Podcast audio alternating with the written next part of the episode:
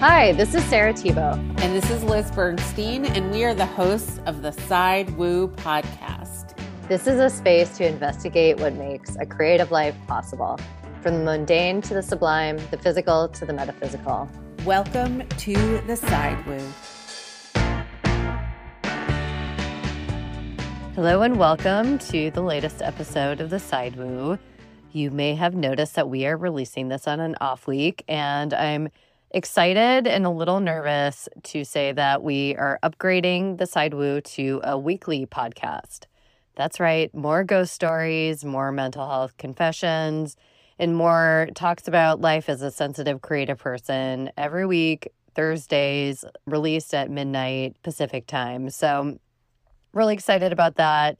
Before I introduce today's episode, I wanted to also announce the release of my new blog slash Substack called Art Date. And it is a once or twice weekly newsletter and blog about art making, belonging, living in Los Angeles, finding inspiration, you know, wherever it comes, and all delivered around lunchtime here in California. Maybe dinner if you're one of our fabulous Greenwich Mean Time listeners. The name of the blog is inspired by Julia Cameron, who wrote The Artist's Way, and the art date or the artist date was part of her weekly prescription to stay inspired and in the flow. And you basically did an art date to kind of take you out of your normal routine and do something exciting and inspiring and fun. Um, so I'm hoping that this newsletter will be that, but also, um, you know, kind of unpacking the things around inspiration that keep us from, you know, making work and being inspired or kind of get in the way. I will send one post about uh, things in general and then one post every Thursday when we release a new episode. So if you want to get those, you just have to sign up. It will be free. There is a paid subscription of $5 a month that will get you access to other things like paid content, live events once I kind of get that going and other goodies. So, you know, or if you just want to contribute. Well, okay, enough of that. On to the podcast. This week, I talk with Rebekah Goldstein, an artist and the founder of the Painting Salon, a former Bay Area lecture series that I ended up hosting. Some of you may be familiar, but she founded it in her living room. Um, she is a CCA MFA grad a painter, sculptor, mother. We talk about how motherhood transformed her work when she moved from working in rectangle canvases to more shaped stretcher bars and how that reflected the way that her body was changing and her relationship to this new role as a mother. The conversation was recorded originally as a live Zoom call with guests in the call. So it's a little bit different of a format. I originally recorded it because I thought I was going to be starting a new podcast with my Substack called Art Date. And then I realized how extra that was to do that. And, you know, don't want to waste this conversation by not sharing it. So I'm going to share it as part of the side woo. But, you know, we don't talk about her sun sign, which is too bad because her Capricorn sun is definitely the little engine behind her beautiful work and, you know, her ability to kind of power through her studio practice despite having other demands on her time. So, anyway, really excited about the episode. If you enjoy our podcast, feel free to subscribe, rate, review, and share the side woo with your friends. You can email us at thesidewoo at gmail.com and follow us on Instagram for updates at the side woo. Um, thank you for listening and enjoy the episode.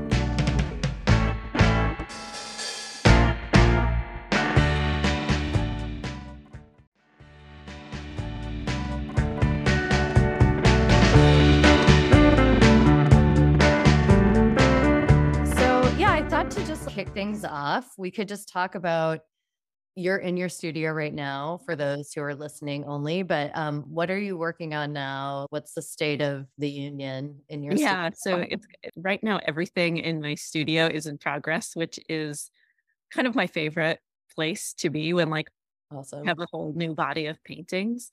Um, I'm working on I keep looking over my shoulder as if they're going to chime in and say something. Yeah, they're like, "Oh, I got things yeah, to oh, say." um, I've been doing in the shaped paintings, I've started doing multiples of shapes. Mm. So rather than having each painting, so having the same shape across multiple paintings. Oh, I see. Instead um, of doing a totally different shape. Yeah. painting. Yeah, but oh, it'll be a completely different painting, but the same shape. Oh, I love um, that. Yeah, which has been a really interesting way to work. And it's really, mm. it's funny because I've, um, the shape of the painting seems to dictate so much of what the imagery is going to be. But yeah. then it's really interesting to see how I'm having two very different paintings that are like, you know, having very different resolutions, despite the fact that they have the same, the same. Well, and it's interesting because I always forget that you can kind of make the same painting again or yes and i think you do work in series but i love this idea of not having to reinvent the wheel completely in yeah. every aspect of your work for every single painting, which yes. it yeah. feels like cheating, but I'm so many. But then I'm like, no, it's actually it. really not at all. And I was, oh my God, how am I going to think of more shapes? And it was, you know, like, there's only so many shapes in this world. shapes I could think of.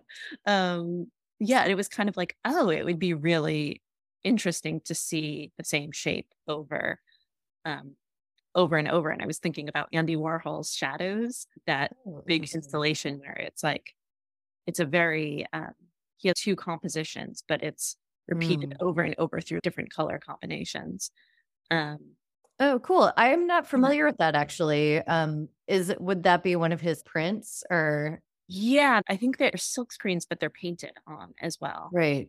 Yeah. And they're just of shadows or? Yeah. So they're super abstract. Oh, that's so interesting. Well, he's definitely the king of repetition. And yeah, yeah. And um, um, there was, I think it was, gosh, I don't remember what year it was. They were all up in maybe 2015 at the MoCA in LA. Oh, cool. Yeah. Okay. Um, and it was just a gigantic room, just lined with, and they were like installed so they were touching. Oh, nice. Yeah, yeah I feel like I saw he had a retrospective, maybe even at oh, the yeah. SF MoMA where it was they got a number of his silver screen paintings where I don't know if it was Elvis or there was some other thing mm. and there were so many of them all next to each other and I felt like yeah. that was the best way to see his work because it's so much about the still you know the film still yeah absolutely like, and watching how each one shifts and yeah um you know and I feel like I could repeat in the rectangular paintings, I feel totally fine with repeating a shape or a form across yeah. a painting. So why not have that repeat for the structure of the painting itself, you know? Yeah. Well, and even writers, as you were saying, that writers do that all the time, you know? Oh, yeah. They pull from themselves to yeah. like. Yes. Yeah. I've been thinking a lot about repetition. And I've also cool. started doing some rectangular paintings again, oh, wow. which has been really exciting. And for a while after doing the shaped paintings, or while doing the shaped paintings initially, I was like, I don't think I could do a rectangular painting again. It would feel so limiting. Mm-hmm. And I was really interested to see that it actually felt the opposite. It feels really expansive. Mm. Um, and, you know, while the, because the shaped ones are so, the form is so specific, and because the image feels like it needs to respond to the form, yeah. On the rectangular ones, it feels like I could paint anything. Right. And, and that feels maybe really you could, exciting. No, I'm sure. Could yeah. you maybe just share for people who aren't familiar yeah. why you started doing the shaped work and when and yeah. how you're thinking yeah. about it now? Um, so I started doing shaped paintings in 2000, um, 2017. And I had just had my first child.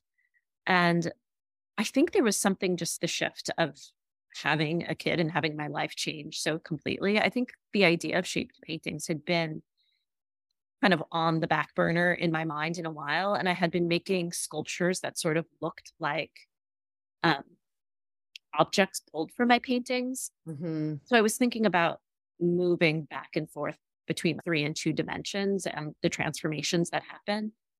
And I had been curious about what was maybe the space in between the sculpture and the rectangular painting. Um,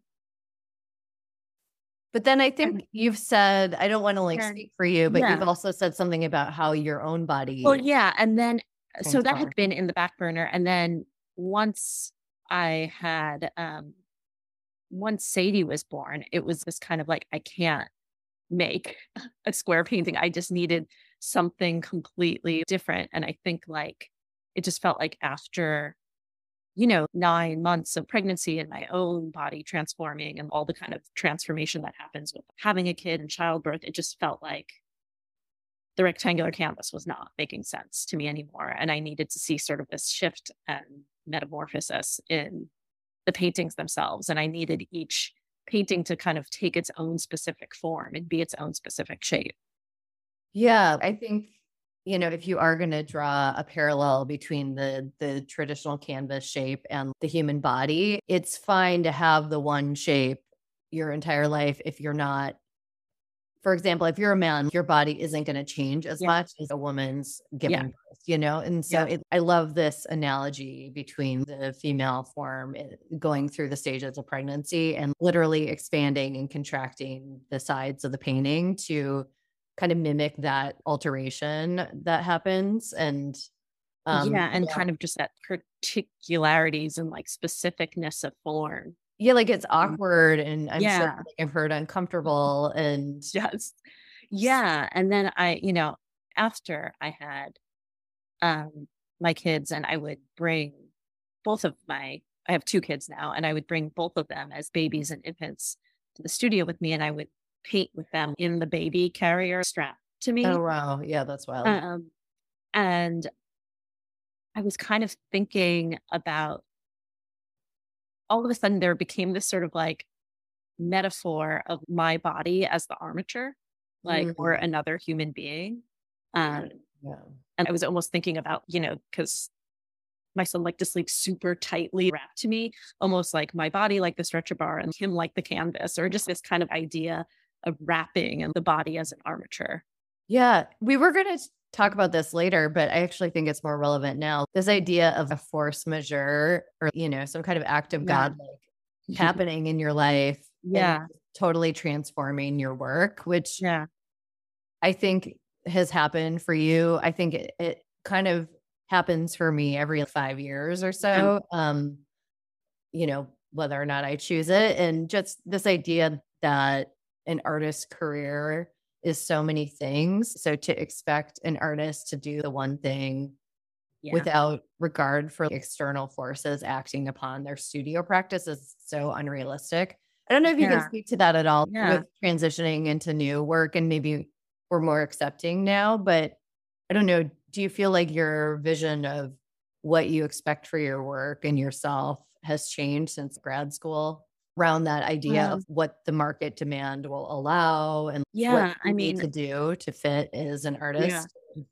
I guess I think you know the shape paintings was kind of by far the most drastic shift that I've had in my work and I didn't I knew it was a drastic shift but I guess I hadn't really thought about it as like it made so much sense to me and yeah. it seemed so logical over looking at my work over a long period of time and the work I had been making that it seemed like it was just sort of part of this trajectory. It definitely felt very new and fresh and exciting, and it still does. But I hadn't been like, oh, I'm making totally different work now, as if I had switched to like video or something. It, um, yeah, no, that makes sense. But I- other people viewed it that way, and oh, it did. Um, it, you know, I think the shaped paintings, just from a market perspective, are much harder to sell. And I think there's always market wise, when you do something different, it takes sort of either like your collectors or the market a little while to catch up with whatever the shift was. And I hadn't really thought about that. And I think it's good that that's not what I'm thinking about in the studio totally. during when I'm making work. But um, yeah, that was definitely an unforeseen unforeseen consequence, not consequence, but yeah. Yeah. Oh, that's so interesting. Yeah, I wouldn't have guessed it. I uh, I almost would have thought they would do better because they're so they're more conceptual than your yeah. rectangular pieces and they reflected this really special time in your life, you know, that to me that's very meaningful, but I mean, I guess I'm not thinking, you know, the average collector. yeah. Whatever. And now thinking about moving back towards or having more openness about, oh, I can work on a rectangle. And, yeah. you know, what has that shift been for you in terms of what it means to work in that format versus the shaped pieces? Yeah, I, I have both going on in the studio now, and it's really kind of fun to go back and forth. I feel like it makes it definitely feels I think at first trying to figure out how to make the shaped canvases, it just took all of my attention to figure out how I was going to deal with this form. And now that I sort of have some strategies under my belt, I could switch gears because it really does feel like switching a mind space and how I'm dealing with. Yeah. I could see that. Also, shout out to your stretcher bar guy. Oh, yes. I have an amazing stretcher bar guy named Charlie who's like, Yeah, I can build anything you want. Yeah. um, the rectangular ones feel much more um like I said, kind of like I could paint anything on them. If I wanted to just like paint a traditional landscape on the same size stretcher bar, I could. So it's how do I fit this imagery into this form? And I think in some ways it has made me think about the edges of the rectangular, the, mm. the edges of the rectangle more, even though I was always kind of interested in like the image pushing and pulling up against the edge. I feel that. Yeah. You're yeah. now aware of it as an object in a way that maybe yeah. for granted or something. Yeah, even, yeah, the image really needs to somehow include the form of the stretcher bar and push up against it. And maybe before, where it felt like maybe the painting was like a smaller section of a wider expanse. Mm. Now it feels like everything that is going on is happening within the frame and there's no sort of things pushing off the frame. Mm. Everything is contained in the rectangle. Oh, that's cool. Yeah. And do you feel like that relates to your body in a way, or is that um maybe well, that's a really good question. Um I don't know if it relates to my body as much as my mental space that when I'm mm. in the studio, because the time is generally short, I feel like I have to be so super focused. Mm-hmm. I try and turn my phone off. I try and just, yeah, I'm not doing emails. I'm just here in the studio and everything that's happening needs to take place now. so maybe that has to do with the, with the, um, that makes sense. Yeah. Mm-hmm. Like that's your headspace. And then the, uh, not to yeah, make you lock down a meeting around it, but then yeah, the other pieces are more about your shifting relationship to your body and yeah. You know. Um, I do feel like your paintings in the past, before you started working on the shaped canvases, were kind of about this mental, this like conversation you were having with yourself or people or songs. And it was all very like kind of energetic and cerebral. Yeah. I feel right. I, li- I really like that um description energetic and cerebral. I like that. Yeah. yeah. Like it was all kind of going on inside you and yeah. we were given a window into it. Yeah. And sometimes there were people in there, but in the way that there would be a thought in not something yeah. that was really obvious. I think, and I think the shape paintings were maybe an attempt to want the painting to be more specific and direct. Mm. I think I think they are more specific and direct. This and they feel more object in a yeah, way. Oh, for sure. Um, I think just formally in the other rectangular ones, there was this push and pull between figure and ground. And I think people saw really different things in the painting depending on how they were viewing that figure ground interaction. Right. And I think because in the shaped paintings, there's less of that because it feels like this kind of specific, direct object. And it's harder to kind of have, even though people are going to interpret it differently, there's something undeniable about this shape and this thing. Yeah. And I think maybe I'm searching for a similar directness in in the rectangular ones now too. Even though the rectangular ones, it does feel like there's maybe I think the shaped ones will always feel more like an object and the rectangular ones will always feel more a traditional kind of like illusion, illusionistic space. And yeah, I think it's hard to get around that, even yeah. if you're making the most abstract pieces, you know, minimalist where they're supposed to reflect your body in some way. But I think even so, just hanging a rectangle on the wall, it's hard to get around that. Yeah. Not that you should. Yeah. Like yeah. part of the meaning, I guess. It's part. Yeah. It kind of comes with the territory. Yeah. Well, I wanted to make sure we had had a chance to talk about um, the painting salon. Yeah. yeah. You posted this lecture series out of your living room and and then in a couple years later I took it over and then you know had help of other people and then I handed it off. So maybe you could just talk about the impetus for it and what it was in its first iteration and yeah, so the summer after I graduated from the MFA program, after a series of rejections from applications of things I had applied for, I felt like I needed to somehow take initiative and not be looking for other people's approval to. Oh my God. That is huge. Yeah. Yes, that like, is 100%. I needed to do something that didn't take somebody else being, you're a good enough artist, or yes, you deserve this award, that I wanted to create something by myself and with the people who were around me, whose work that I loved, and um, that it didn't need to be something I applied for. You know, when I graduated, I was feeling like I was just sort of getting my feet under me in terms of the work I wanted to be making and the conversations that I wanted to be having about my work. And I felt like a lot of my peers sort of felt similarly. And like these relationships and artistic conversations were just getting started. It felt more like a beginning than an end. And yeah, I like you only know how to talk about your work once you leave grad school. Yes. grad school, you're like, I don't know my ass from my elbow. So how yeah. do I talk about my work? Had, yeah. Know? I had no idea how to talk about my work in grad school. And I don't think anybody really does know how to talk. It's not enough time. Yeah, it's not enough time. You're making so much work. You're there's just so much going on that you don't have enough time to kind of sit with your work and Absolutely. think about what it's about. And I think there's also so much art to talk about your work in certain ways or it ends up feeling directed because of other conversations that are going on. So I also just wanted a space for people to talk about their work and maybe a little more casually than yeah. or a lot more casually than we would if there was a critique going on. What is the actual things that you're thinking about when you're in your studio? Um, I had actually also right after grad school, I did an artist residency program at the Atlantic Center for the Arts. And it was just, there were eight other painters there. And there was just such a great vibe there. And Julian Greenbaum was, was the... um, I just found it so easy to talk about my work in a completely different way than I had been in grad school. Um, I was like, oh, I feel like I need to just like be more honest about what I'm thinking about when yeah. I'm in the studio.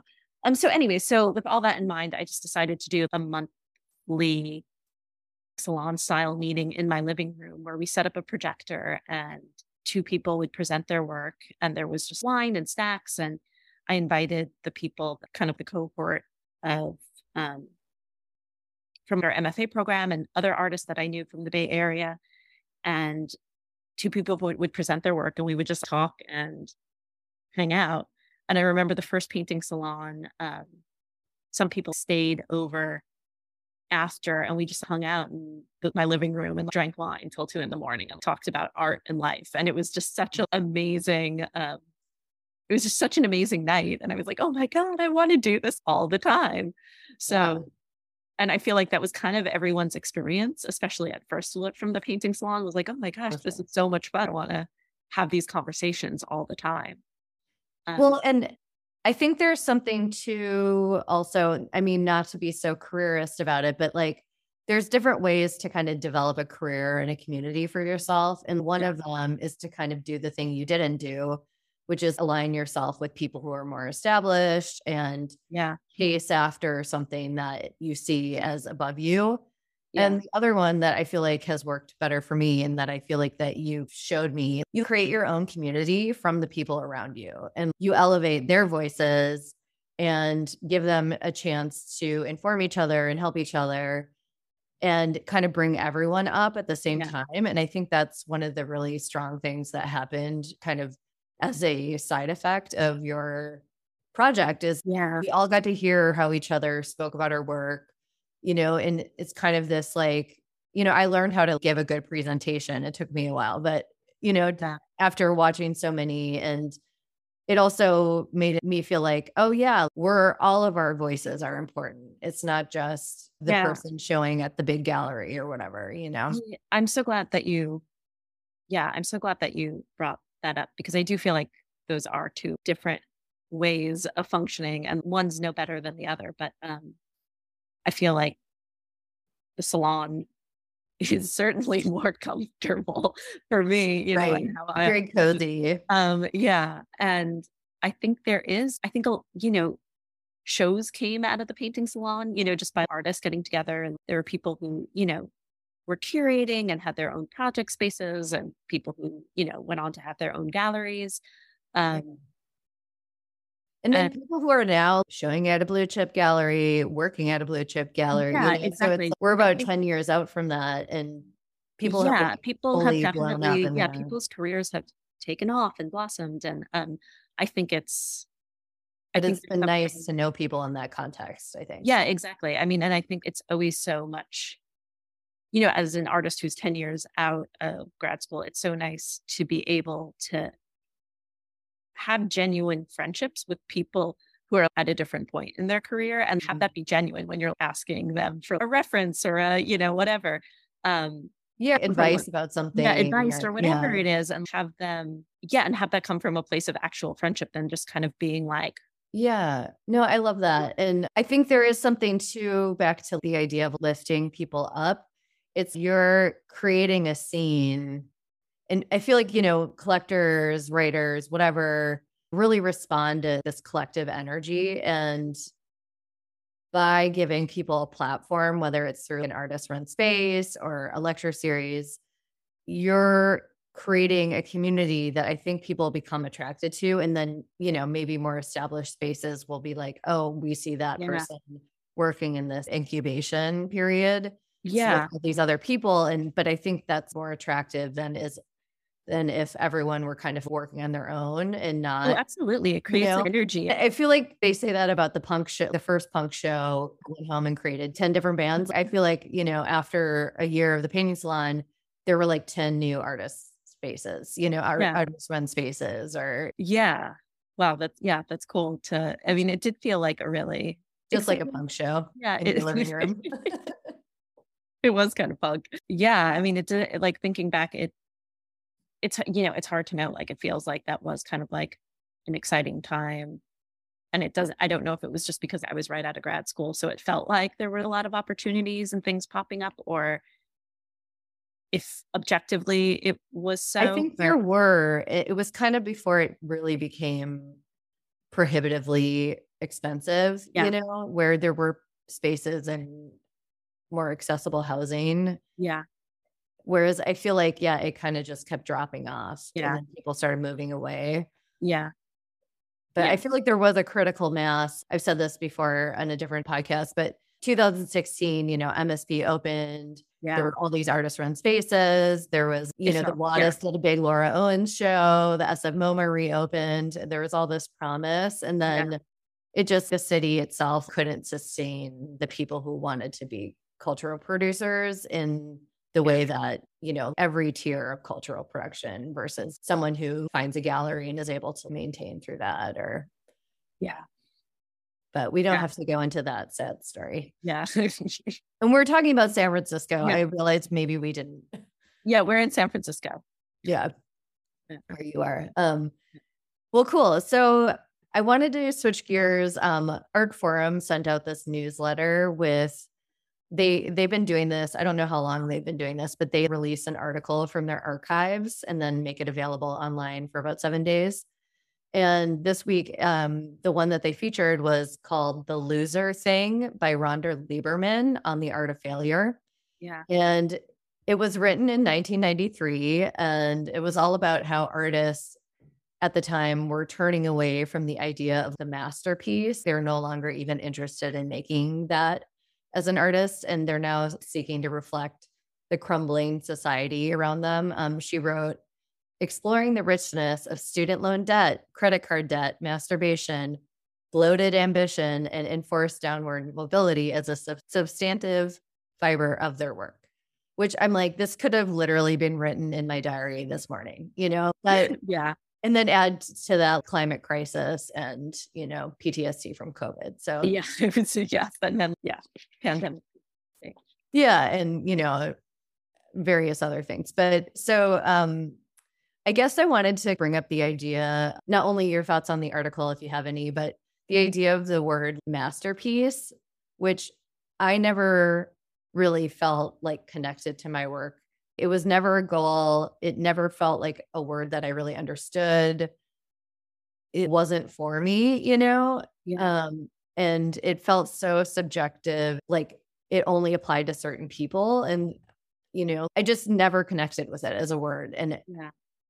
I don't know if that's because we grew up in the 90s when that whole era was about the loser, you know, Beck yeah. and Nirvana and you know, accepting of the the failure as something to elevate. Um, but is that just me or did you feel like you had a different take on that? I feel similar in that I never really connected with the word masterpiece. But I guess I feel like I always really connected with the idea of making ambitious paintings. Mm. Never really, also never really connected with the idea or the aesthetic of provisional painting either. Mm. Yeah, right. Because in our talk before the talk, we yeah. were, I was like seeing things that came out of this yeah. loser low art movement, which you could argue it was, you know, the unmonumental show at the New Museum, provisional painting, um, you know, the current trend in work that's really about the everyday. Yeah. just kind of people sitting around or referencing, you know, in this article, they talk a lot about pop culture. Yeah. But I think that has been so far removed from because it's transformed so much by social media. But yeah, this idea that celebrities and pop cultural, you know, entities are really showing their failures or their, you know, but I think now we just see it as just real. Like, yeah. It's not even a failure anymore. yeah. I guess that's where the article felt dated to me was just yeah. that, that social media has transformed the way that we see each other and celebrity and everything so much that yeah, I guess the idea of failure isn't even we're swimming in it. Yeah. So it's hard to see it. Yeah. It doesn't feel like novel to point a finger at it anymore or make a big yeah. show about it in that way where it might have in the 90s. Yeah, no, that makes sense. Um, yeah, and I think the word failure has now taken on different subtext. It's more about like being critical of the the structure rather than not living up to something, you know? Yeah. Like or making it like, critical. yeah, or making it very personal and self reflective in a way. Yeah, like self care comes up when I'm thinking yeah. about it. You know, this idea yeah. in the NAP ministry. Have you heard about that? No. I mean, I feel uh, like I've heard of it, but I don't know what it is. They're they're on Instagram, but I think they've just written a book and it they kind of based on Instagram, they always post images or videos of, you know, high profile figures saying, I'm going to step back from work and take a nap. Uh-huh. The idea of stepping back from extreme success or whatever in order to just get more downtime. And yeah, I think Brene Brown talked about that a lot with her shame yeah. work. Yeah. So I feel like we've in some ways come a long way for the good because yeah, the fa- word failure isn't even really part of the conversation anymore. Yeah. Yeah. Other uh, than systems failing us, not we're failures. Whereas I think maybe the 90s people were. Yeah. Yeah. No, I think I, yes, absolutely. But I do think, you know, you mentioned before all those art movements that came out of that that became a very sort of um the aesthetic sort of seeped into visual culture in oh. in a way. Um yeah i think provisional painting was all about kind of is it done is it not done kind of right? You didn't have to finish something in a way that was like you knew that it was done yeah. that it was finished in a more traditional material sense. Yeah. And and I guess for me, like as a painter in the studio, that just making work like that because there's always the moment where, you know, you make something you're like, oh, it looks so beautiful as it is now. Maybe I shouldn't touch it. But that also feels really boring to me. you know, it's well then what is there to do? In right. Like the effortlessness. Yeah. I mean everyone kind me, of achieves. Yeah, I guess for yeah. me, part of the fun and or not even fun, the interesting part is pushing it and the struggle and mm. the not struggle that feels like, but the turmoil and all of the sort of unknowing that comes up over the course of making a painting is really it's it's really interesting. And for me, that's where the root that's kind of what drives me to the studio. Yeah. I wonder if it was because I'm trying to remember the context of what it came out of. And there was a period before that that was really heavy until, you know, Photoshop was really new. So things were being really Yeah. stylized and Yeah. overworked, or not Yes. overworked, but really rendered. And so I wonder if the pendulum swung and we had zombie abstraction and then provisional painting on the other end as a refusal to get so into this like digitized looking painting. Um, Yeah. maybe, but yeah, I get what you're saying. I think if that is your practice, great. That feel, Yeah, I mean, authentic. yeah. But Yeah. for me, that isn't necessarily enough either. I, Yeah. I don't know. I mean, and it's not to say I don't like those paintings because there's plenty that like uh, yes, a lot of those paintings I like. I find really other people interesting. Yeah. Yeah. Um, just for me as a way to make work, I need I need more um yeah, I need more of the I I like really just work in a painting. And do you feel like trying to connect this back to your work that is somewhat influenced by motherhood and like I don't know if you would say that the the rectangle of a canvas failed you during your your experience as a mother, but there is something lacking in that it did not reflect your lived experience of transforming. So I don't, I don't know. I'm just thinking there is something about this idea of reflecting the failure of systems in work that is still kind of carried through. And I feel like you're shifting of the, and you know, some artists call it queering or, you know, there's a lot of ways to approach that. But um, I do feel like you kind of deconstructed the tradition of the rectangle and dismantled it a little by going into this shape canvas to reflect your personal female mom experience. Yeah. Yeah. I mean, Not to put that Thank you. Thank you. No, thank you. well, I'll take that. I mean, I think, I think also just for me to kind of further that, I think the way that I think about layering a painting is it's kind of amazing that you can simultaneously like change everything while building on what's already there. Um, yeah.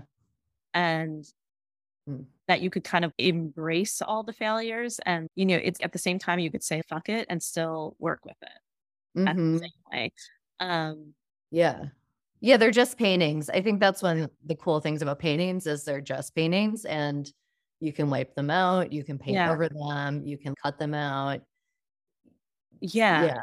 um Did your work connect to time at all? How do you relate in terms of layering? Does that connect to the time? I know that that can be a language for some artists, the the layering and the time they put in and um yeah, not i wouldn't say time specifically but they are very layered and i think about them more in terms of layers than i do in terms of time Mm, and that every sort of past layer is important to the overall structure of the piece. And there's really, once I get to the end result, there's nothing that could have really been removed and for it still to work.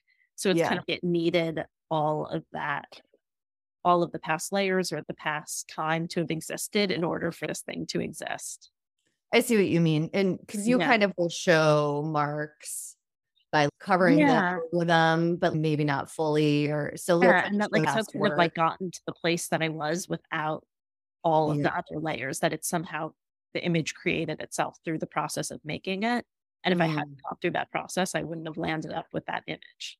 Yeah. And you want you want to show that. There's Yeah. no concealing Yeah. the effort. Whereas some yeah, I mean, and I, I think sometimes it shows more than others. I think in some ways I show less of the underlayers than I used to. Mm, uh, I think that used to be more important to me to kind of show past layers. And now I'm more selective. It started to feel more like I was being too precious about mm. past layers. And now it's more like they're there and they're part of it, whether you see it or not. And maybe it's more subtle, like the texture of the piece, or it's just, I know that they're there and they are. Yeah, that is always a mystery. Like when you see someone's painting and it's got all this heavy brushwork, but then it's been painted over, and you're just like, what was that? Yeah. Yeah. And I think Like, that's what were you doing? I think that's one of the things that happens because on the screen, my paintings look kind of really flat and crisp Yeah. and in person. There's Yeah. actually like kind of a lot of painted over brushwork and a lot of texture, and they're a little gunkier than Yeah. I think people expect. Expect. And I like that push and pull. When you don't tape off your edges, right? No, I don't tape off my edges, so they do have kind of like a, uh, just Which I feel like that's a real camp. You're either Yeah. on the tape side or you're not. And yeah. I've kind of been in both camps Yeah. before. And I just think, you know, and actually, like Joanne Greenbaum, I had her at SFAI for like an intensive yeah, she's not a going on about this type of thing. And she goes, they're just marks. You choose. They're just marks. You can use them in whatever way you want, but just know the language and what you're saying through them. yeah, But there's no yes or no or good or bad, you know? yeah, and you could change your mind and Yeah. you do it, you know, tape or not In the middle of the painting, if you want. yeah exactly but i i don't tape at the moment nor have i ever but yeah, I was gonna say that I feel like you're a pretty firm anti-taper. Well, um, maybe talk a little bit about you're gonna be showing with Denny Gallery in New York. Um, maybe Yeah. talk about that process of connecting with them and then what the work is for the show. yeah i so i have an upcoming show at denny and i'm very excited about it i met them in 2000 and i think 2016 the first year that untitled came to san francisco um The in one of the in the moment of in the moment of process in the moment of promise in San Francisco. Um, yeah, and I just was looking at their booth and I think just asking some questions about the work and um, the director at the time who was at the um, who was at the booth. We started talking, and I mentioned that I was at the Minnesota Street Project Studios, and he asked if I would be interested in a studio visit because he had been here heard, hearing about Minnesota Street Project and wanted to check it out. So yeah. I was like, yeah, sure. Although I've never really heard of galleries wanting to do studio visits when they're there at a fair. But anyways, late, Oh, like they totally do that. yeah. But really, I feel like people are always like, oh, it's so busy with crazy fair stuff. But maybe, yeah. Anyways, so we ended up doing a studio visit and it went it went really well and we were sort of in contact and they ended up taking a few paintings of mine on consignment. I sent them out. Afterwards, then that was kind of that. um and like I tried to keep the relationship warm over, you know, over the years. And how do you do that? How did you do that, if you don't mind sharing? Yeah, um How does one keep a it's a good question. long distance gallery guess. relationship warm? when if I had a show in San Francisco, just sending the installation images of my show, just sending a nice email being, oh, I have this show. Would love to share these images with you. Uh, hope you enjoy showing them images without asking for anything.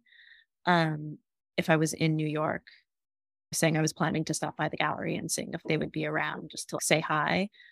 Uh, once Zoom sort of started happening, at one point I was like, I have a new body of work, would love to, you know, do a Zoom studio visit if that's something you're interested in. And um it never really worked out. But yeah, and then randomly a few a month or so ago, Elizabeth, who's the um the owner and the director now at the gallery, asked me for a Zoom studio visit and Amazing. it felt like really out of the blue and we had a studio visit and it went it went really well and but wasn't was nothing conclusive and then i was kind of like oh I, you know maybe it will be another six years until totally. yeah, You're like, bye forever.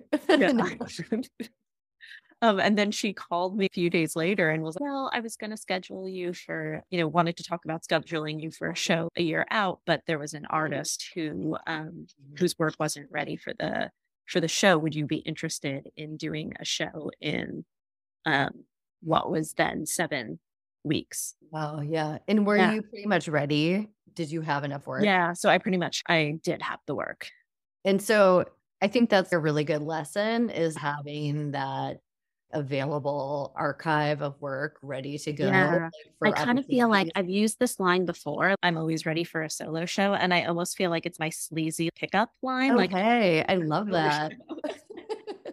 it almost feels gross. I can't use it anymore, but it has actually served me well yeah. several times in my life. Um, not necessarily that line, but like well, having a body of work ready rather than the idea of a show, but being like, look, I have 10 paintings here. Yeah. Um, and they're done. No, I think that's a great rule of thumb of enough work. And, you know, if you sold out your entire studio and just continued to do so, then kudos to you for sure. Yeah. Like, I do think there's something too about preserving your work, even if you do have that demand in anticipation yeah. that something might come up or. Yeah, totally. And it was amazing that there was this opportunity to make the body of work for, but I also really kind of firmly believed in just, or for me, just making the work, whether yeah. or not I have something that's on the horizon, because I also feel like when I'm really excited about the work that's going on in my studio, that's when I'm going to be reaching out to people and that's when I'm going to try and make things happen. And that's when I'm going to be presenting my work. And it goes back to like not chasing. Yeah. You're creating that energy for yourself and you're just yeah. inviting people in instead of this I don't even have the work, but someone give me validation, you know? Yeah, totally. I, it feels much better to me to be like, yeah, I have a kick ass body of paintings in my studio. Want to come check them out? yeah, you need me as much as I need you. So. Yeah. Yeah. yeah. And it was funny when Elizabeth called me to offer me the show, I was just kind of, but there's not, I was trying to do the math in my mind and there's not enough time for me to make new work and for it to dry and ship it out. And what do you, does she not understand? Like, how that like you showed me in your studio. That looked great. Let's do the show with that, which was like, okay. And I had always kind of imagined making, and for my first show in New York, making a body of work uh, specific for that gallery or specific for that space, whatever it was. But so at first I was a little bit nervous that it hadn't necessarily been made for that space. But then when I kind of sat with it a little bit, I was like, oh, these works actually, like, I mean, of course, they were all made in conversation with one another. And yeah. really, they, I mean, it was a show. So, yeah, I love that. Um, I think there is the impetus to always make the new thing, you know, yeah. when you're given a new opportunity or just the shiny new object syndrome. yeah. Is the best. But yeah. I think that was the universe being like, take a load off. no, yeah. you're good enough. I think so. Um, yeah. And it was just kind of like the work that you have now deserves to be seen and needs to be seen. And yeah. you'll make new work that will be seen too. But this work right now is it just kind of all kind of converged. And when does the show open? It opens um, the 31st, so next Friday, and it'll be up through May 6th. Oh, great. Awesome. Yeah. There's the opening on Friday, and then I'll be doing walkthroughs that Saturday. Oh, cool. Um, that following Saturday, and then maybe that Tuesday as well, too, because I'll be in New York through, okay. through Tuesday. Awesome. Well, thank you so much, Rebekah. This was so this wonderful. Was this is the first podcast I've ever done. Oh, really? Oh my God. Amazing. Well, it is my honor and pleasure. It was so much fun.